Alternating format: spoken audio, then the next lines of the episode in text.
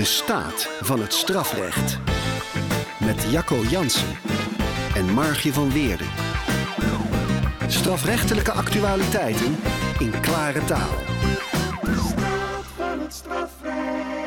Welkom bij de allereerste aflevering van de Staat van het Strafrecht. De rechtspraakpodcast over de actuele ontwikkelingen in het strafrecht. Elke maand komen Jacco en ik bij elkaar om te praten over het strafrecht. En u kunt meeluisteren. Ja, Jacco en ik. Maar wie zijn wij dan? Wie zijn wij dan? Jij bent Jacco Jansen, strafrechter bij de rechtbank Rotterdam. En Margje van Weerden, wetgevingsadviseur bij de Raad voor de Rechtspraak. Elke aflevering beginnen we met het kort bespreken van de actualiteiten. De actualiteiten die ons zijn opgevallen. Daarna gaan we op één thema wat dieper in. Dat noemen we het gesprek van vandaag. En tenslotte eindigen we met een vraag van een luisteraar. Van jullie dus. Ja, en dat proberen we te doen in klare taal. Klare, duidelijke taal zoals wij ook proberen in onze vonnissen te spreken. Gaat niet altijd goed, maar als we te veel jargon gebruiken, dan hoor je dit. Het klare taalalarm. En dan gaan we het uitleggen. En wat is eigenlijk ons thema van vandaag, Jacco? Ja, ons thema is de taakstraf en het taakstrafverbod. En dat taakstrafverbod in de wet is eigenlijk een manier waarmee de wetgever de rechter belemmert om maatwerk te leveren. En dat na de toeslagaffaire. Actualiteiten. Ja, Margje, actualiteiten. Een, een eerste actualiteit die we hadden geselecteerd is het, eh, is het wetsvoorstel seksuele misdrijven wat, eh, wat uit is gekomen. Ja, daar is een nieuwe versie van. En eh, die is echt anders dan de vorige versie. Nou, misschien ook even leuk om te vertellen dat we zo elkaar ontmoet hebben bij die, eh, bij die wet seksuele misdrijven. Jij deed de wetgevingsadvisering en ik moest contact met jou opnemen omdat ik de woordvoering eh, eh, ging doen. En zo is deze podcast geboren. Zo is deze podcast geboren. Omdat wij dachten, we hebben zulke leuke gesprekken. Dat moeten andere mensen ook horen. Ja. En ehm, deze nieuwe, deze nieuwe, dit nieuwe wetvoorstel is echt een beetje anders dan de vorige versie. Want in de vorige versie stond een nieuw strafbaar feit. Seks tegen de wil. Daar is veel gedoe over geweest. Ja, dat noemen ze nu anders. Ja, want mensen zeiden ja, seks tegen de wil, noem dat gewoon verkrachting. Dus nu heet dat schuldverkrachting. Ja, en hoe zit dat dan? Dat is, eh, schuldverkrachting is dan als je redelijkerwijs moest vermoeden. Nee, iets ernstiger hebben ze het gemaakt. Hè? Ernstig moeten vermoeden dat de ander niet wil. Exact. En dat had je dan dus nader moeten onderzoeken, na moeten vragen. En als je dat niet hebt gedaan, is dat een strafbaar best feit. ingewikkeld. Ja, het is echt helemaal niet zo makkelijk. En dus ook een behoorlijke uitbreiding van de strafbaarheid. En er zit nog iets in die wet. Ehm, Iets belangrijks. seksuele intimidatie, eh, dat dat dus ook landelijk verboden wordt. Vroeger hebben gemeentes al wel eens ge- geprobeerd om dat eh, te verbieden. Nou, daar is jurisprudentie over geweest. Ja, dat, daar, daar ben ik bij betrokken geweest. Ik, ik, ik zei dat kan nog misschien wel een klein beetje, maar het Hof zei nee, dat kan niet. En ja, dat is misschien ook wel de reden geweest dat het nu in de wet, in formele zin noemen we dat dan, op eh, landelijk niveau dicht wordt geregeld. Precies. En nu we toch in de zedensferen zijn, gaan we door naar onze volgende actualiteit: pedojagen. Daarover hebben we een audiofragment van de NOS waarin je pedojagers zelf aan het woord hoort. De mensen hebben het recht om te weten wat voor eh, type iemand er in je buurt woont. Dat komt mede omdat de straffen te laag zijn. En dat is een beetje de druk die uitgeoefend wordt naar de regering van kijk, jullie doen niks, dan doen wij het zelf. Dan is iemand maar voor de rest van zijn leven getekend. Hun doen het niet. Hun doen het niet. Dat ben jij, Jacco. Ja, maar wij, wij doen het wel. Wij doen het wel. Wij, wij eh, berechten aan de lopende band mensen die, eh, ja, die, die met kinderen aan de gang gaan. eh, andere seksuele misdrijven brengen mensen, brengt officier bij ons voor de rechter. Maar ja, ook die pedohunters. Die pedohunters worden ook voor ons gebracht, omdat het vaak misgaat. Ja, het is natuurlijk heel invoelbaar dat mensen dit probleem willen aanpakken. Maar ja, het is wel een vorm van eigen richting. Ja, eigen richting, eigen rechter spelen, eigen rechtertje spelen. En, dat en dat mag niet. Nee, en het is misschien ook nog wel uitlokking. Ja, uitlokking, dat zou het kunnen zijn als, als, als zij net, net iets verder gaan. hè, pro- proberen die, die, die, die, die man of vrouw verder te brengen dan dat hij eigenlijk van plan was. Ja, en dan doen ze zich online voor als een minderjarige, gaan een afspraakje maken. En dan zie je dat ze dan proberen, bijvoorbeeld op zo'n parkeerplaats waar ze hebben afgesproken, iemand aan te houden, burgerarrest. Ja, en daar gaat het dan fout. Want wat gaat het dan fout? Dat ze, dat ze daar veel te ver in gaan. Dat ze die mensen vastgrijpen, dat, die, dat iemand zich gaat verzetten. Dan wordt er geweld gebruikt. En, en, en dan hebben we de pop aan het dansen. Maar dat niet alleen. Ja, het is natuurlijk ook moeilijk als daar uiteindelijk een zaak van komt. Heeft die pedojager nou wel, wel dat allemaal goed in kaart gebracht en in beeld gebracht? En kunnen we dat gebruiken als bewijs in de rechtszaal? Kortom, een boel problemen. Je kunt het beter aan de politie overlaten. Verkiezingen achter de rug. En vlak, vlak voor de verkiezingen had de NOVA, de Nederlandse Orde van Advocaten, eh, onderzoek gedaan naar de rechtsstatelijkheid eh, van de verkiezingsprogramma's. Ja, 14 verkiezingsprogramma's hebben ze doorgelicht en getoetst aan drie onderzoeksvragen. En de eerste vraag was natuurlijk of de overheid zich aan zijn eigen regels houdt. Ja, en de, en de effectiviteit, effectieve toegang eh, tot de rechter. Kan, kan je makkelijk naar de rechter? En of je dan volgens zo'n verkiezingsprogramma, eh, of dat eigenlijk wel de vrijheden van de burgers respecteert. Ja. En er zijn gele en rode kaarten gegeven door ja, onder andere onze- onze collega Willem van Schendel, de oud-vicepresident van de Hoge Raad, strafkamervoorzitter. Die was eh, de voorzitter van de commissie. Gele en rode kaarten. Ja, dus eh, niet zeven van de veertien eh, partijen die eh, hadden het verkiezingsprogramma rechtsstatelijk niet helemaal op orde. Nou, we gaan het zien bij de formatieonderhandelingen. En waar kijk je verder nog naar uit, Margie? Naar het rapport van Adviescollege Donner. Dat verwacht ik eigenlijk aan het einde van deze maand. Ja, gaat over de benadeelde partijen, hè? Benaderde partij? Ja, ik moet zeggen, slachtoffers die kunnen in het strafproces schade vorderen. Dat is de benadeelde partij. Ja, en die worden bijgestaan door gespecialiseerde advocaten de laatste tijd. En dan zie je ook dat die claims steeds complexer worden, uitgebreider worden. Daar heb jij eh, nog niet zo heel lang geleden ook aandacht aan besteed in een vonnis. Ja, Vonnis samen met collega's hebben we wat daarover gezegd. Dat het, dat het de vraag is of we daar nog wel tijd voor hebben en een know-how voor hebben. Eh, en dat is misschien ook de reden dat jij er zo naar uitkijkt, eh Margie. Ja, want het zou kunnen dat dit adviescollege een helemaal een stelselherziening gaat voorstellen. Het gesprek van vandaag. Het gesprek van vandaag, we noemden het al in de inleiding. Straffen op maat wordt belemmerd door de wetgever. Ja, eh, heel ingewikkeld, maar we gaan het eens hebben over taakstraf en het taakstrafverbod. Ja, en dat is weer actueel omdat er een wetsvoorstel ligt bij de Eerste Kamer om dat taakstrafverbod nog verder uit te breiden. Maar misschien moeten we eerst even uitleggen wat een taakstraf precies is. Nou Ja, een taakstraf is gewoon werken voor je geld. Nou ja, werken dus zonder geld, daarom is het nou precies een straf. Oh ja, werken als straf. Werken als straf, dat is een taakstraf. En jij vindt altijd heel leuk om te vertellen over het vroege begin van de taakstraf. Ja, nou, meer in het bijzonder. Ik wil graag vertellen over de ijzervlechter, want zo is het begonnen. De Wat zijn ijzervlechters precies? ijzervlechters zijn, eh, eh, zijn mensen, ik heb het ook moeten opzoeken, eh, mensen die ijzer vlechten in beton, gewapend beton. En er waren drie ijzervlechters in Arnhem, eh, die hebben bij een verkeersruzie een bromfietser in elkaar geslagen. Die kwamen voor de rechter en de advocaat in die zaak, in 1971 was dat, eh, die stelde voor om die jongens te laten werken in rijksinrichtingen. En eh, ja, toen was de taakstraf, Geboren. ja, de allereerste taakstraf. Maar hij stond nog niet in de wet, dus Nee, hij heeft vast niet stand gehouden in hoger beroep. Zeker niet. Het, eh, het Hof eh, vo- vond het al niet goed in de Hoge Raad. Heeft er ook nog wat over gezegd. Dus eh, da- daar is het echt ver- niet verder gegaan. Maar uiteindelijk wel. Uiteindelijk wel, en in het begin noemde men dat nog onbetaalde arbeid ten algemene nutte. Ja. En dan zou je zeggen dat is dan OATAN. Maar wij noemden dat toen ATAN. ATAN. Eigenlijk drukt het heel goed uit wat het precies is, namelijk onbetaald werken om weer iets terug te doen voor de samenleving. Dus je hebt eerst eigenlijk iets gedaan ja, wat tegen de regels van de samenleving in is en dat ga je nu een beetje goed maken.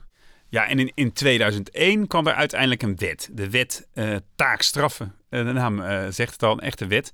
En daarin, in de, in de, in de geschiedenis, de toelichting bij die wet... was de minister Zorgdrager, destijds de minister van Justitie... eh, eh, die was lyrisch. Lyrisch over de taakstraf. Eigenlijk zou iedereen dat nog weer eens moeten nalezen. Hoe zij dan uitlegt, ja, de taakstraf, dat is eigenlijk de ultieme lik op stuk reactie. Ja, prachtig. En het is ook eh, nuttig gebleken, want uiteindelijk is natuurlijk die taakstraf geëvalueerd. En toen was men eigenlijk ook heel enthousiast van dit is een heel goede manier om maatwerk te kunnen leveren. Ja, maatwerk met verschillende strafsoorten. Gevangenisstraf, de taakstraf, de taakstraf in het midden, de deugd in het midden en de geldboete. Ja, en die kun je dan ook nog voorwaardelijk of onvoorwaardelijk opleggen. Ja, en, en in allerlei combinaties met elkaar. En zo probeer je dan het best de strafdoelen te bereiken. Strafdoelen, Ja, ik denk dan bijvoorbeeld aan vergelding. Hè? Hoog mogelijk tand om tand zijn we vroeger. ja. Maar ja, eh, Maar ook preventie. Ja, speciale preventie eh, en generale preventie. D- Die verdachte mag het niet meer doen, maar ook anderen moeten het, eh, moeten het niet doen. Ja, maar je ziet eigenlijk dat bij al die eh, strafdoelen, ja, resocialisatie wordt trouwens ook nog wel vaak als soort subdoel genoemd bij de taakstraf. Ja. Mensen terugbrengen in de samenleving is dat, hè? Ja. Proberen ze een beetje te begeleiden. En eigenlijk is de taakstraf daar heel goed voor. Taakstraf is eigenlijk resocialisatie en gevangenisstraf desocialisatie. Ja, dan haal je nee. iemand uit de samenleving. Ja, terwijl die taakstraf ze, ze begeleidt in die samenleving. Ja, en de nadruk is eigenlijk steeds meer komen te liggen op vergelding. Als wetgevingsadviseur dan zie ik natuurlijk de nieuwe wetsvoorstellen langskomen. Ik volg de parlementaire ontwikkelingen. En dan zie ik een verharding. Een roep om hogere straffen, meer strafbare feiten, discussie over minimumstraffen. Ja. En Ja, de dat- veronderstelling is dat de strafrechter te soft is. En als je hem niet dwingt tot fatsoenlijk straffen, doet hij het niet. Nee, nee dat, zeg je terecht, Margje. Want, want jij hebt het over die vergelding. Maar die vergelding die zijpelt eh, natuurlijk ook door in de zittingszaal. De, de officieren van justitie eisen eh, ja, steeds hogere straffen. En wat blijkt nou ook nog? Rechters leggen ook steeds hogere straffen op. We hebben kort geleden nog een rapport eh, gepresenteerd. Eh, de Raad voor de Rechtspraak heeft dat ge- gepresenteerd. Dat, er, dat wij best fors straffen. Dat wij hoger zijn gaan straffen in Nederland. Dus die vergelding, ja, die, die komt overal terug. Maar dat idee dat de Nederlandse rechter zo soft zou zijn, zo mild, Ja, Dat dat, is dus eigenlijk helemaal niet waar. Dat is dus Nee. helemaal niet waar. Dat blijkt uit dat rapport. En ook internationaal. Hè? Internationaal staan we, staan we ook in de, in de ranking bovenaan met, eh met hardstraffen. En het Dus- bleek eigenlijk laatst ook wel tijdens die avondklokrellen, de zaken naar aanleiding daarvan. Ja, die hebben allemaal, eh, eh, bijna allemaal een, eh, een onvoorwaardelijke gevangenisstraf gekregen. En bijna niemand een taakstraf. En behoorlijk forse straf ook, ehm, als je het vergelijkt met nou ja, andere zaken in het verleden voor vergelijkbare feiten. Ja, voor kleine vergrijpen hebben ze hoge straffen gekregen. Ja, omdat het natuurlijk ook wel wat aan de hand was. Hè? De context was wel eh, eh, heftig. Ja, maar die eh, mildheid, dat is dus een mythe. Zeker. Het taakstrafverbod staat al in de wet sinds 2011. En het betekent eigenlijk dat voor bepaalde feiten een rechter niet alleen een taakstraf mag opleggen. Ja, alleen als je ook een onvoorwaardelijke gevangenisstraf oplegt. Maar dat lijkt me niet logisch. Nou ja, dat is ook eh, vaak niet logisch. Je legt eh, of met redenen een taakstraf op, of je legt met redenen een onvoorwaardelijke gevangenisstraf op. Maar die combinatie samen, ja, dat bijt elkaar eh, een beetje. Ja, want onvoorwaardelijk gevangenisstraf voor de luisteraar, dat is echt zitten. Dus een beetje gek om dat te combineren met een taakstraf. Ehm, en we zeggen iedere keer taakstrafverbod, maar eigenlijk zijn het drie verboden. Ja, ja dat klopt. Drie verboden. Ik, zal het kort bespreken. Het eerste verbod is eh, voor feiten waar zes jaar of meer op staat. Dat, is, dat zijn best de forse feiten uit onze straf, eh, strafwet. Maar dat niet alleen. Daarbij moet ook nog sprake zijn van een ernstige schending van de lichamelijke integriteit. Nou, een- een mond vol. Maar dat zijn eigenlijk, ja, als er sprake is van, van zwaarder letsel of eh, bij, bij ernstige zedendelicten. dus die combinatie, daarvoor mag geen taakstraf. Dan is het tweede verbod. Het tweede verbod, dat staat in de wet, staan een aantal wetsartikelen genoemd waar ook een taakstraf verboden is. En dat zijn, ja, dat zijn maar, is het maar een beperkt aantal. Dat zijn, het zijn misdrijven waar er minderjarigen bij betrokken zijn en, en, en verzet tegen, de, tegen ambtenaren in functie. Daar is ook de taakstraf verboden. En, en de, ja, de belangrijkste categorie zou ik bijna zeggen, is de categorie waar een taakstraf niet, niet mogelijk is, omdat het de tweede keer is. Een tweede taakstraf eh, is niet mogelijk als al eerder een taakstraf is opgelegd. En daar dat geldt dan in een periode van vijf jaar na de eerste eh, veroordeling. En de taakstraf moet dan ook al zijn uitgevoerd. Maar die, die, is, die, die doet met name pijn. Ja, want de luisteraar zal zich wel afvragen: heb je hier nou last van als rechter van deze taakstrafverboden in de praktijk? Nou, ja, je, verwacht het misschien niet, eh, maar, maar eigenlijk niet. Eigenlijk het antwoord, we hebben er niet altijd last van. Die eerste twee categorieën, die zware categorieën, daar denkt de strafrechter helemaal niet aan een taakstraf. Daar zitten we als vanzelf op het spoor van onvoorwaardelijke gevangenisstraf. Dus daar, daar, daar doet dat taakstrafverbod ons eigenlijk niks. Maar in die derde categorie, die recidieve categorie, daar doet die pijn.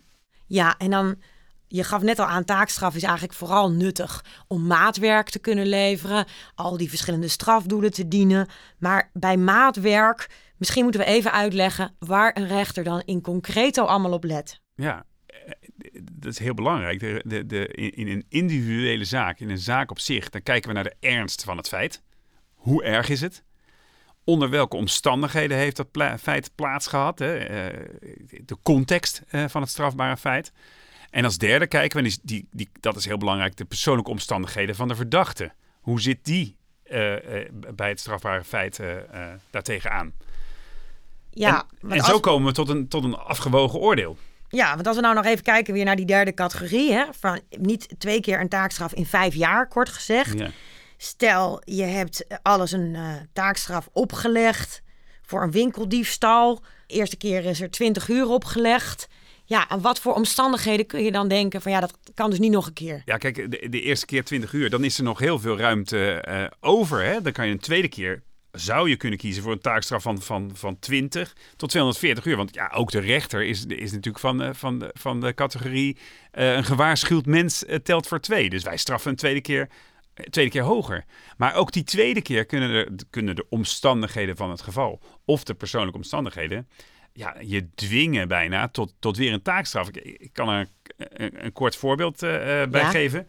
Stel, een winkeldiefstal voor de tweede keer. Iemand steelt babyolie voor zijn baby. En, en die, mevrouw, die mevrouw die die baby net gekregen heeft, woont bij haar moeder omdat, uh, omdat er geen partner in beeld is, zo, op zoek naar een huis voor haar uh, jonge gezin. Ja, is het dan nuttig om zo'n verdachte voor een tweede winkeldiefstal de gevangenis in te sturen? En wat zijn ook allemaal de gevolgen, persoonlijke gevolgen dan van zo'n gevangenisstraf? Ja. Die kunnen heel heftig zijn. Voor die baby? En voor die baby. En ik zit ook nog te denken aan gevallen waarin je in het, de eerste keer bij de bij het eerste strafbare feit als rechter eigenlijk een geldboete had willen opleggen. Maar iemand heeft heel weinig geld, dus dan kies je maar voor een taakstraf. Um, maar dan betekent het dat als er binnen die vijf jaar nog een keer een lichter strafbaar feit wordt gepleegd. Mm. Dat je eigenlijk verplicht bent om een gevangenisstraf op te leggen. Ja, ja als dat uh, soortgelijke feiten zijn, dan mag dat niet. En dan word je gestraft. Ja, voor arm zijn voor eigenlijk. Arm zijn, ja. Ja, en dan de uitbreiding. Hè? De uitbreiding van het taakstrafverbod. Dat, dat wetsvoorstel ligt nu bij de Eerste Kamer en is in de uh, Tweede Kamer aangenomen. En goed om daarbij te vertellen is, is denk ik wel dat, dat die, uh, die stemming over dat wetsvoorstel, maar ook de behandeling van het wetsvoorstel, uh, plaatsvonden in de, in de week, precies in de week waar ook de avondklokrellen plaats hadden. En ja, mijn gedachte, en we hebben het er ook wel over, over gesproken, is toch dat het best lastig geweest zal zijn voor die, voor die Tweede Kamerleden om, dat, dat, om die balans daarin te houden en daar niet te veel door beïnvloed te raken. En dat is belangrijk omdat die stemverhoudingen over de wet en over de voorstellen van de Tweede Kamer over die wet, dat die nog niet, niet, niet helemaal duidelijk en eenduidig waren. Nee, had wel uiteindelijk net een meerderheid. Ja. Um, maar inderdaad, die, die sfeer en die verontwaardiging rondom die avondklokrellen, die hebben vast een rol gespeeld. Omdat dat, um, uit, die uitbreiding, ja, en die uitbreiding, die ziet nou juist op het feit dat je dan geen taakstraf meer op zou mogen leggen voor gevallen uh, waarin een publieke functionaris is mishandeld. En uh, publieke functionaris, dat zijn alle mensen met een publieke taak. Dus dat kan een politieagent zijn, maar ook een BOA, een ambulance-medewerker, brandweer. brandweer, conducteur. Um, en mishandeling, ja, dat gaat eigenlijk om alle gevallen waarin je opzettelijk iemand uh, pijn hebt toegebracht Ja. of letsel. Maar pijn is al genoeg. Ja. Um, dus ja, aan de ene kant is het natuurlijk heel erg dat gevoel van je blijft van onze hulpverleners af. Terecht. Terecht. Um, maar er kunnen natuurlijk persoonlijke omstandigheden zijn waardoor je daarvoor toch geen gevangenisstraf op zou willen leggen. Ja, ik denk zelf bijvoorbeeld, hè, stel ik heb een uh, heel stressvolle dag. Dat heb ik wel eens nu in deze tijden van lockdown. Nooit wat van gemerkt. Nee, niks van gemerkt. Weet ik goed te, goed te verbergen. En je vergeet dus in te checken bij de tram. Dan word je gecontroleerd. En dan geef je zo'n conducteur een duw. Die heeft een blauwe plek. Nou, dat had je natuurlijk helemaal nooit mogen doen. Is ook voor zo'n conducteur heel uh, bedreigend tijdens zijn werk. Ja, als slachtoffer is dat vreselijk. Ja, maar moet je zo'n um, zo iemand daar dan een gevangenisstraf voor opleggen? Nou ja, eh, niet per se. Niet per se. Je moet eh, ook bij zo'n geval, hè, eh, waar het geweld ja, niet heel groot is. En, en misschien de, de, gevolgen niet zo groot voor het slachtoffer. En aan de andere kant de persoonlijke omstandigheden, hè, de belangen van de verdachte wel heel groot. Dan wil je als rechter gewoon de mogelijkheid houden om ook in zo'n geval de taakstraf op te leggen. En niet verplicht te worden tot een gevangenisstraf. Het is natuurlijk ook zo, als je een gevangenisstraf, ja, je hebt kans dat je daarna je werk kwijt bent. Eh, in mijn geval zeker zou ik dan mijn werk kwijt Ja, zijn. ik ook. Maar ook daarmee je huurhuis. Eh, dus het heeft echt eh, enorme gevolgen. Ik denk ook dat dat de reden is dat uit onderzoek blijkt dat er minder recidive is na een taakstraf dan na een gevangenisstraf. Ja, die straf werkt eigenlijk beter op, eh, op herhaling. Ja. Ja. En deze, deze casus die ik net schets, die deal van de conducteur. Je zou dus ook geen strafbeschikking meer op kunnen leggen. Nee, dat is, een, dat is wel een belangrijk punt dat je aansnijdt. Want dat geldt eigenlijk voor, de, voor alle taakstrafverboden.